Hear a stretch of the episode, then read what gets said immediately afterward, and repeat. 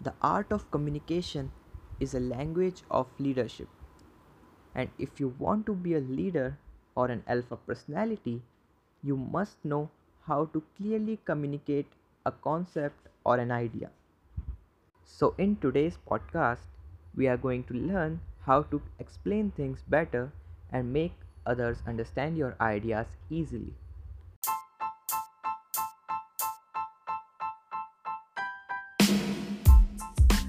Hello everyone, this is location आपका बहुत बहुत स्वागत है फैपकास्ट के एक और नए एपिसोड में। तो जैसे हम बात कर ही रहे थे कि ये ज़रूरी है कि आप अपने आइडियाज़ और कॉन्सेप्ट को लोगों तक पहुँचा पाओ, उन्हें समझा पाओ।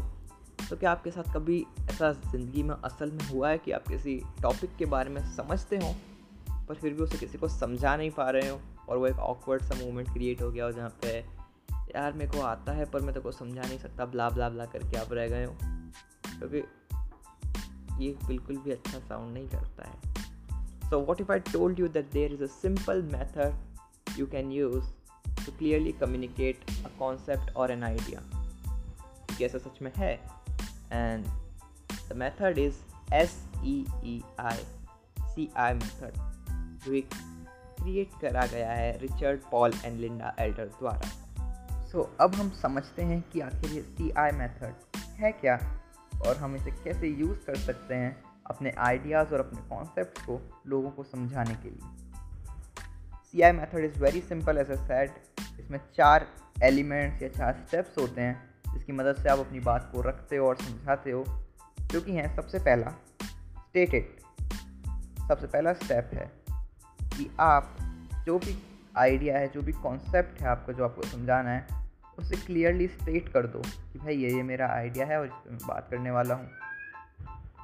दूसरा स्टेप या दूसरा एलिमेंट जो कि है, आप उसे थोड़े अपने शब्दों में एक्सप्लेन करो इलेबोरेट करो। Using phrases such as in other words और उसे थोड़ा एक्सपेंड करो उस कॉन्सेप्ट को अपने वर्ड्स में। तीसरा तीसरा स्टेप जो कि एग्जाम्पलीफाई प्रोवाइड करो लोगों को थोड़े से कॉन्सेंट्रेटेड एग्जाम्पल्स उस टॉपिक के ऊपर, ताकि उन्हें और अच्छे टॉपिक समझ आए या कॉन्सेप्ट समझ आए। और आखिरी जो स्टेप है विच इज़ इलस्ट्रेट किसी पिक्चर डायग्राम या मेटाफर या एनोलॉजी का यूज़ करके आप उस कॉन्सेप्ट को उनके लिए ईजी बनाओ, ताकि वो उनके माइंड में अच्छे से फिट हो जाए और हमेशा के लिए रहे उनके माइंड में बेसिकली so, अब एक एग्ज़ाम्पल की मदद से हम इस मेथड को और अच्छे से समझने की कोशिश करते हैं।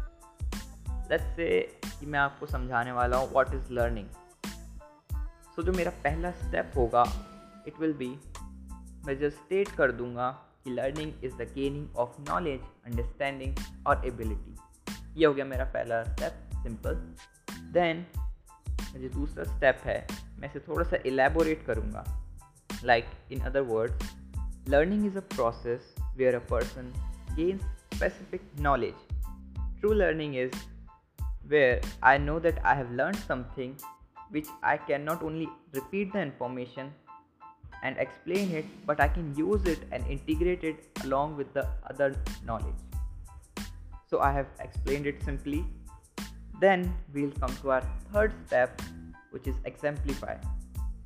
Third step, exemplify. For example, a child slowly learns to ride a bike by being guided, practicing and falling down. फिर मैं आऊँगा अपने लास्ट स्टेप पे जो कि है इलस्ट्रेट करना. So how will I illustrate it कि लोगों के माइंड में उसकी एक इमेज या कुछ भी वो रिलेट कर पाए. So learning is like a sponge absorbing whatever liquid it comes in contact with yet does not get saturated summing it up I think C I method बहुत ही अच्छा तरीका है नैरेटिव वे में किसी भी कॉन्सेप्ट या आइडिया को समझाने के लिए।